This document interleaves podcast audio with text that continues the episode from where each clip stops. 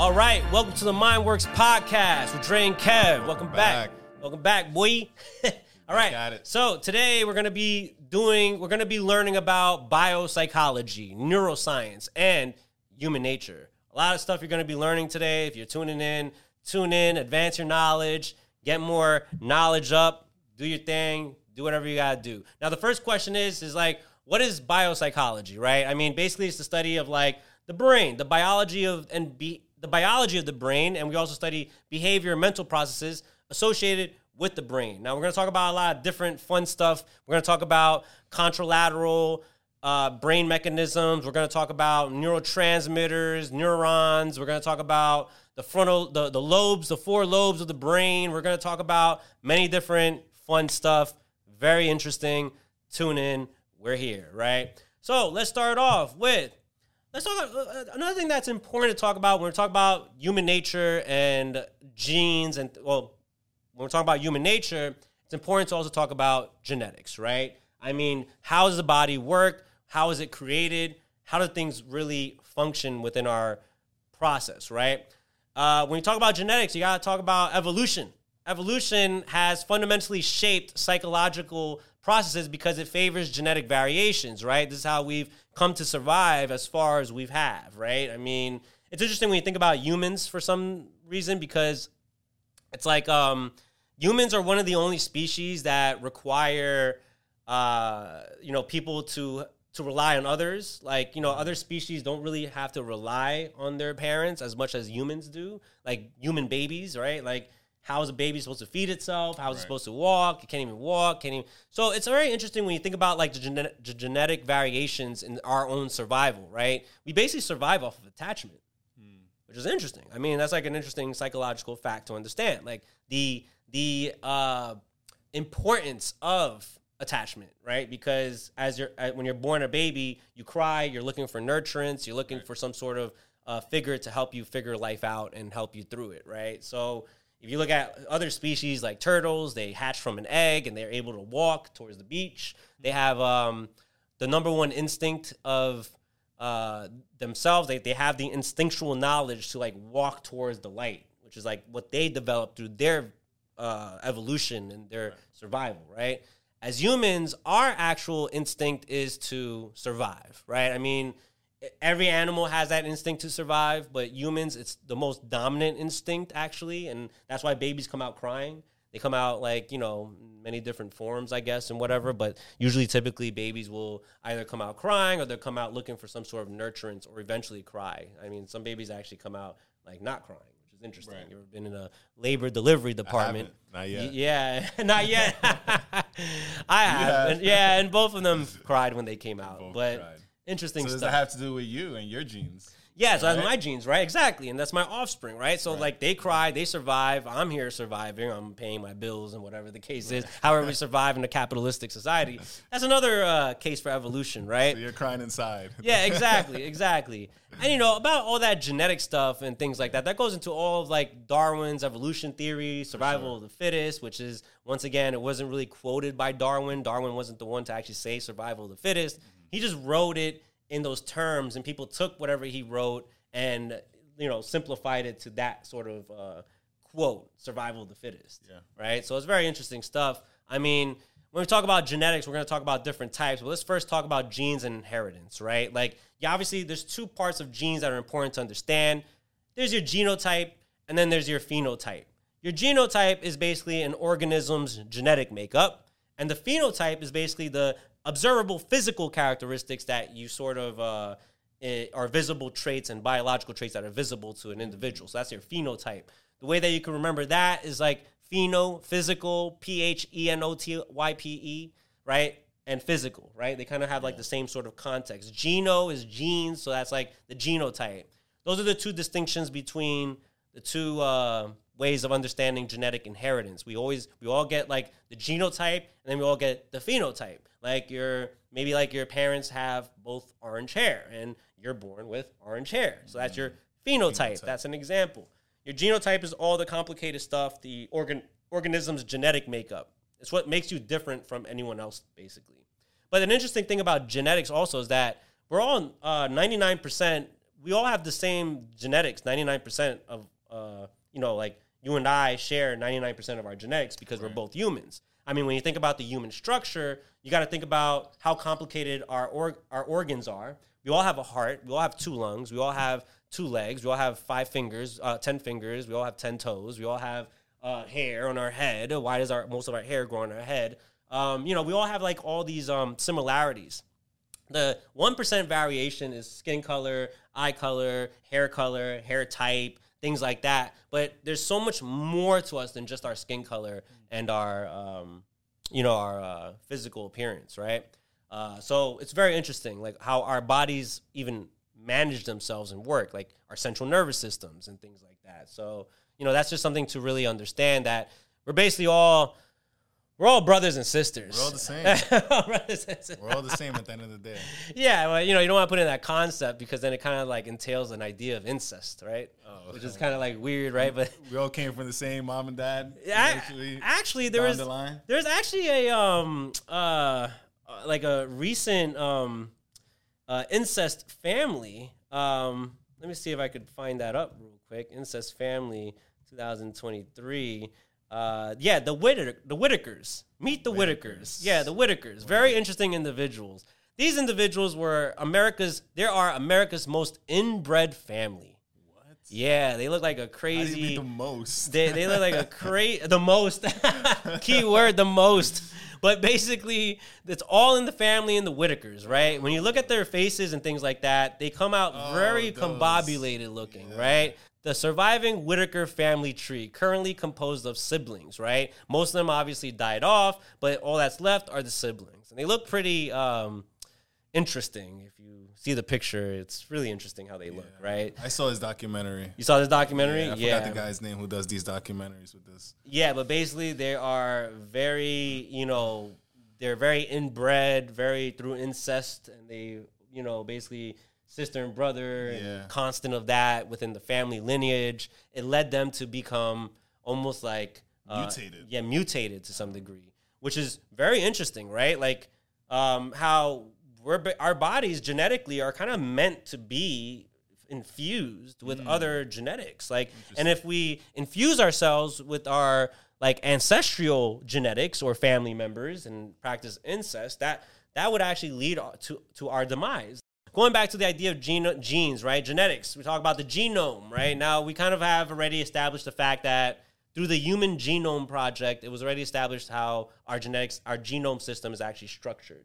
So now we have an understanding of that more recently. I think that was like done in like what 2002 or something like that 2004 one of those years. DNA, what is that?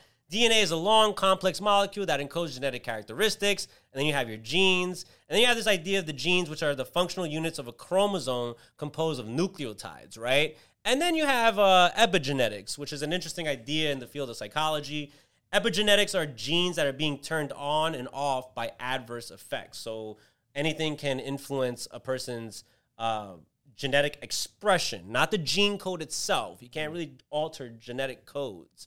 I mean, unless you're like a crazy mad scientist somewhere in a cave and doing So those it's type more of if it's activated or not. If Yeah. certain gene part is activated. Exactly. Certain genetic components within yourself can be activated or, dormant. shut off or not even utilized, right? So for example, if um let's say I have I have a I have a uh I'm a very tall individual, right? And I start playing basketball, right? I'm mm-hmm. activating my gene expression of being a basketball player, right? Because my environment throws me a basketball, and now I can play basketball, and I could probably even do well if I practice really hard. And I'm mm-hmm. expressing my genetic expression of possibly being a good basketball player. Because whatever it it takes to be a good basketball player, obviously you need to have the genetic component of height, right? And that can help a lot in terms of a game like basketball, right? So that's the idea of epigenetics is what does the environment express and what does it not express basically. Hmm. So interesting stuff right? And then we talk about my favorite stuff chromosomes right? Genes and dna science. We're talking science here remember science guys.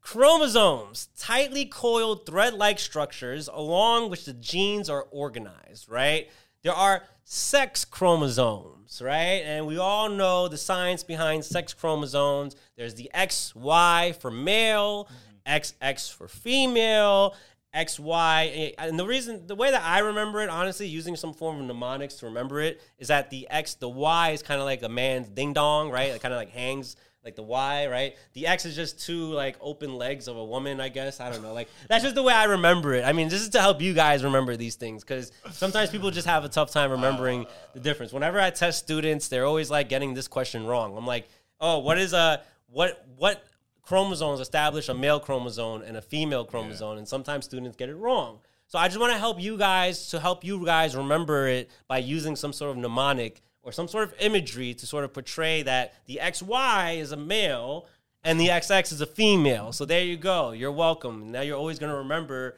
me saying that, right? I can't unsee that now. Exactly. There you go. cannot unsee It's, that it's, now. now it's imprinted in your brain, in and my, now in my jeans. now you can remember it a lot more effectively, right? That's good though. Yeah, exactly. So, you know, once again, we're talking science here. Yeah. We're not talking no BS, gender ideology, subjective topics here. This is science, right? We're talking about neuroscience. We're talking about the brain. We're talking about human nature to some degree.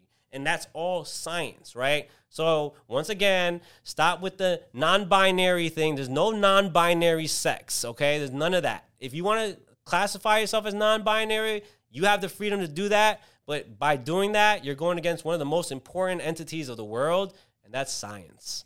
And, you know, if you want to live in that imaginative world and suffer that way, that's on you. But I mean, you know, once again, I'm not trying to criticize people who classify themselves as non binary. It's just something that I have to tell you guys to think about because when I teach this stuff and I'm teaching about the science, you know, and then somebody in the classroom is non binary, they're going to feel some type of way. But I'm sorry to tell you that, boy, because like this is science. You have two chromosomes, the XX chromosome and an XY chromosome. So if you feel a type way in a science class, which is science is typically related to reality, then you might want to question are you really living in reality or are you living in your own imagination and what you want to be considered? I mean, hey, no problem with that. You can live that way, but I'm telling you, in the long run, it's just going to cause you more stress. I mean, what do you think about that? What um hey, what do you what would you say to the folks who, you know, they'll say male, female, but then they'll use woman and men.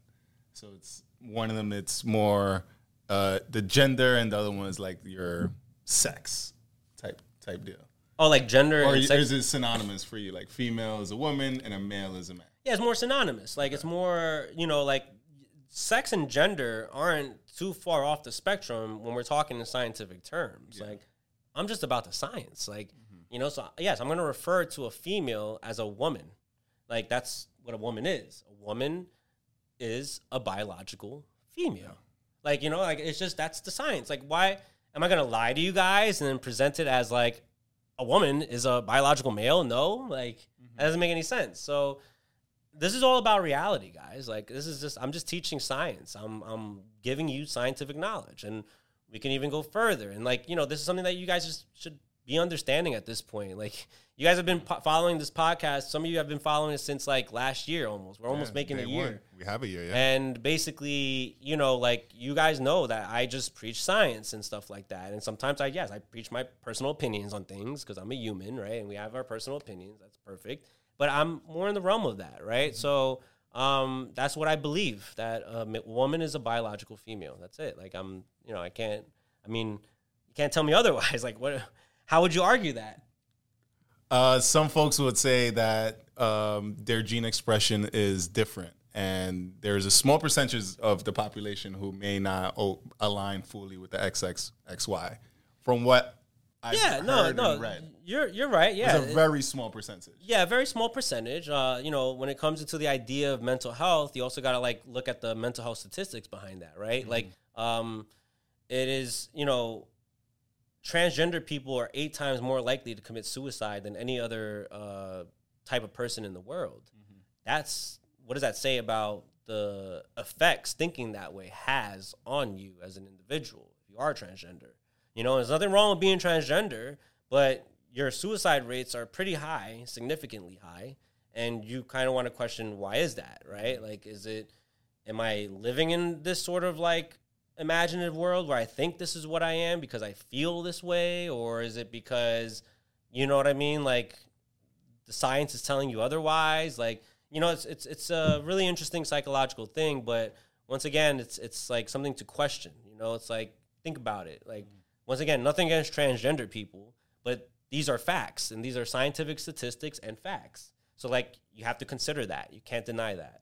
Like I have to as especially as a mental health professional, we can't deny that. Like we have to consider that that like whenever we have a transgender patient or client, we have to consider the fact that my my concern is your mental health. So I'm going to guide you, but I'm also going to be wary that you may, you know, have these issues of thinking of like life being less than what it is for you. And I have to keep that in mind, right? I have to use the science. Um, am I going to tell you that if you feel like you're a woman and you're a man, that you're not a woman? No. If you want to classify yourself and feel like you're a woman, then by all means do that. That's fine with that's nothing wrong with that, you know. Um, but you just want to really analyze how it's affecting you and making sure it doesn't make you go off the deep end. Right. You know what I mean? Very important. That's that's how we are as mental health counselors. That's how every mental health counselor should look at it. You know what I mean? That's just how it should be. Um, but anyway, so moving forward from the chromosomes, right? So now we got to establish XX, XY. Let's move forward. Genetic explanations. Now it gets very interesting when it comes to genetics because the question you asked earlier Yeah. was, you know, does trauma influence our genetics? Yeah. Does like, it? Does does it? Well, we know that it doesn't directly change our genetic code. Mm. It doesn't change any of our genetic code, our genetic makeup. But once again, it goes into the idea of epigenetics. Trauma can express certain genetic factors that are within yourself. So, for example, let's say I have a genetic component to be uh, neurotic or anxious, or I have like a genetic component that's more prone towards anxiety. If I go through some sort of trauma, that genetic component of my anxiety is going to become expressed and therefore i am going to experience anxiety more often which is one of the typical symptoms of post-traumatic stress disorder right?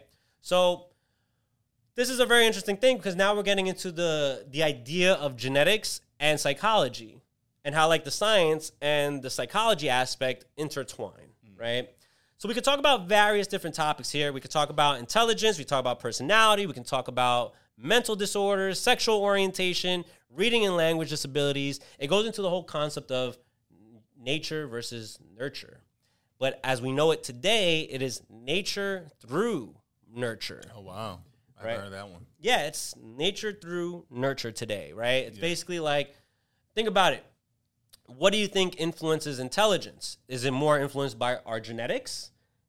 Are we born highly intelligent or are we created to be highly intelligent? Is a good question to ask, right? What plays a stronger role, your environment or your genetics, right?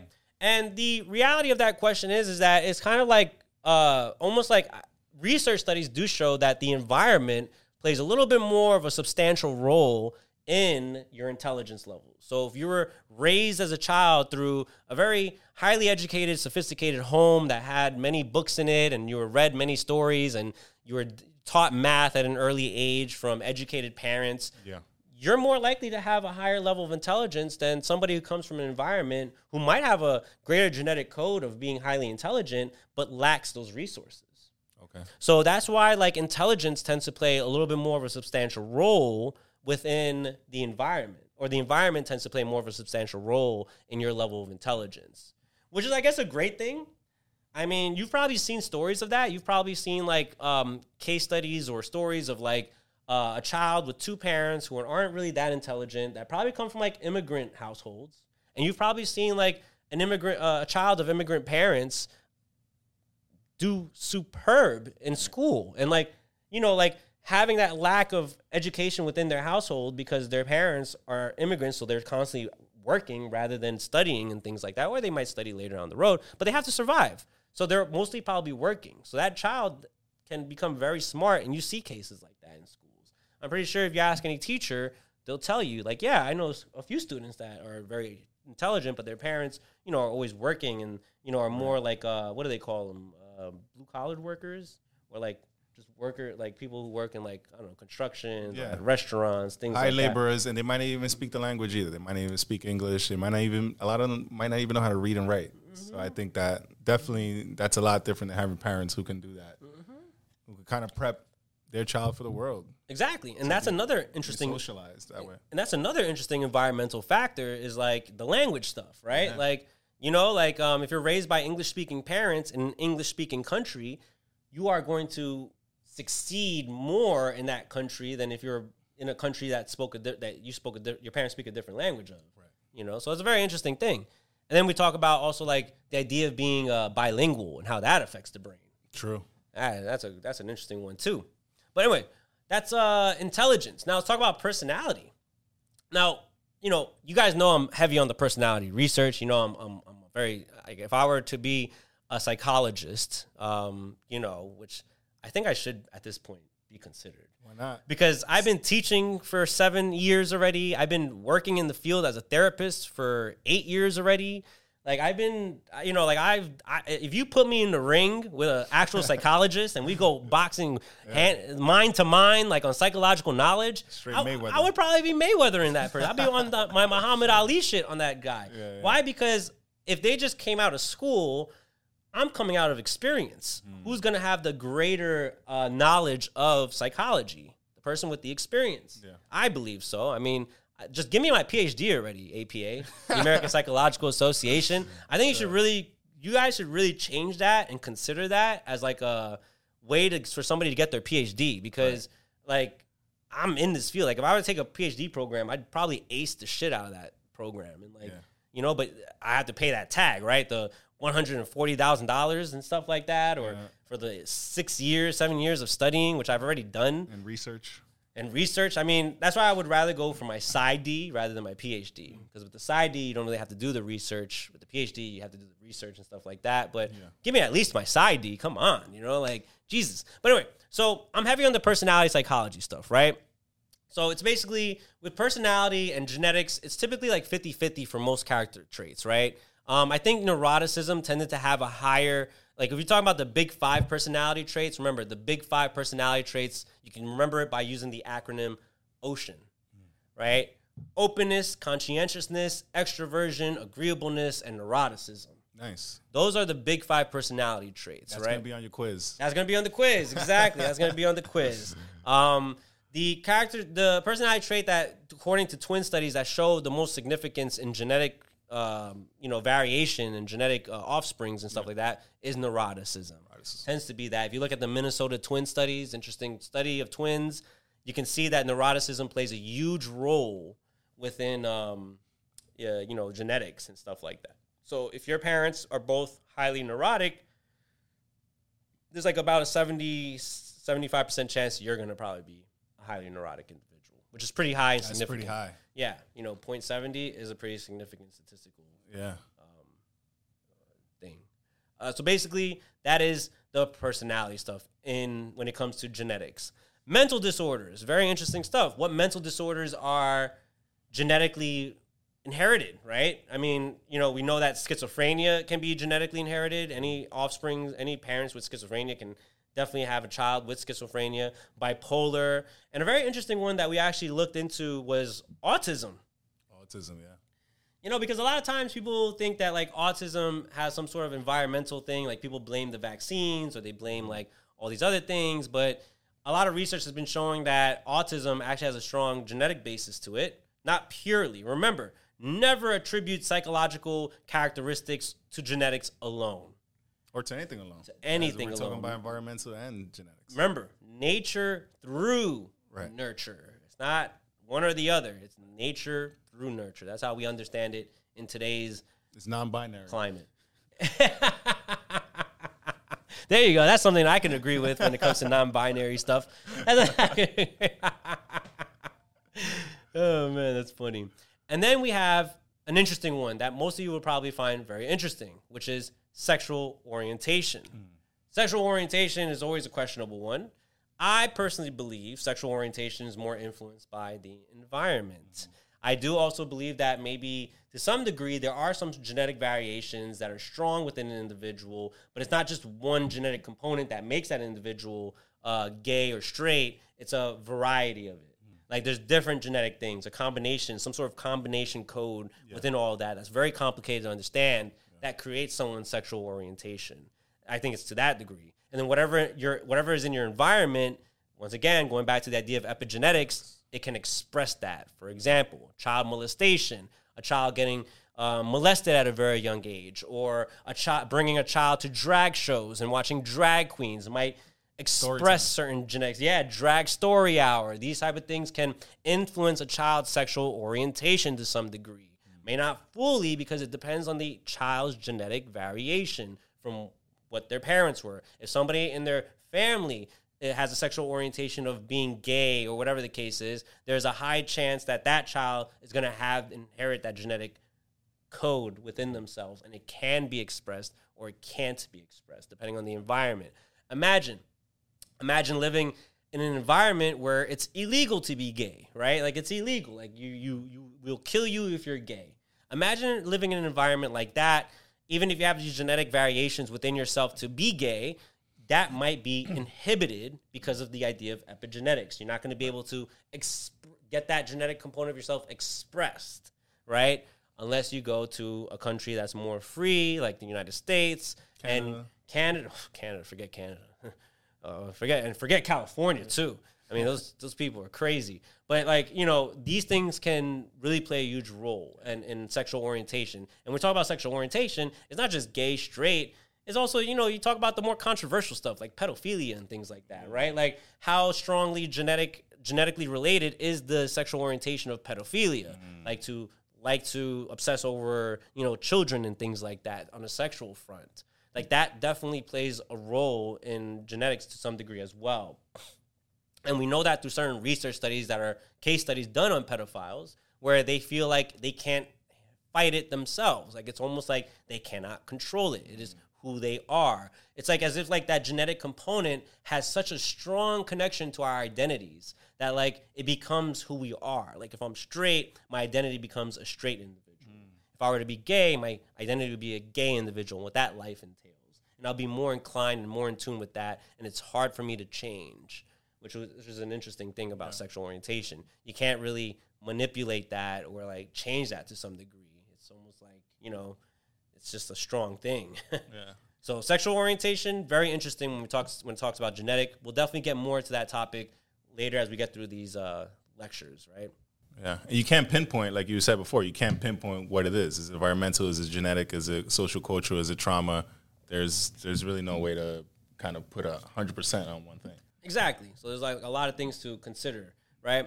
So then we talk about reading and language abilities, and according to reading and language abilities, when it comes to genetics, it is environmentally influenced with a little genetics mixed in with that. I mean, if you start reading at an early age and you have parents that encourage you to read more, you'll probably develop some pretty enhanced reading and language abilities. So, you know, environment can affect that.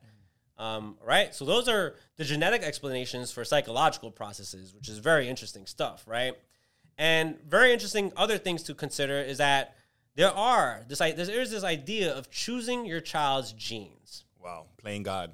playing God. Imagine that. Imagine you could go to a uh, clinic and say, I want a child with blue eyes. Yeah. I want a child with like black hair. I want a child with this, that, you know, certain skin color, whatever your preference is. There are technologies like CRISPR Cas9. You guys ever heard of CRISPR Cas9? They have been developed for precise gene editing. Look into it. While these technologies have great potential for treating genetic diseases, Okay. their use in altering non disease related traits in humans is highly controversial and, in many cases, illegal or heavily regulated. Wow. Now, would you ever alter your offspring's genetics? Me personally, no. No. No, I don't think not even. But what about if it's like uh, a cancer gene? autism, cancer? Nothing. I don't think that's that's not in my control. It shouldn't be in my control. Yeah, it's interesting, right? Because then it, it, it plays with you're playing with like the timeline of life, right? To some degree, like you're you're going into um, the deterministic realm and Jeez. messing with it, right? Right. I don't know. Have you ever seen? You saw the movie The Flash by any chance? No. Nah. No. Oh, yeah. Interesting movie. Basically, like going in, going into time and going back into time and just altering certain things could create a whole different timeline out of that. Oh, uh, wow. You know what I mean? I, I don't know. It's like an interesting yeah. thing to think about if if uh, if there is like a multiverse type of thing that that exists. But yeah, CRISPR Cas9, something to think about. Very interesting topic. Um, you know, if a biological child of yours had a life-threatening illness, would you attempt to conceive a savior sibling also to like give its genetic code to that child. So How about you? Would you? would I? I You go to the mean, jeans. to save a life, Dre 2.0. I don't know. That's an interesting one. It's like I don't know. It goes against my conservative values. so you know, I don't know about all that. But what do you guys think? Leave a comment and Yeah, leave a comment below. Right. that's tough. So, um, one thing that I do want to talk about before we end this episode, in terms of, and we'll we'll talk a little bit more about the brain in later episodes, but I do want to talk about this idea of contralateral effects of like the brain, right? Like how the brain. I just want to introduce to you guys how the brain works contralaterally, um, because I think it's a very interesting concept.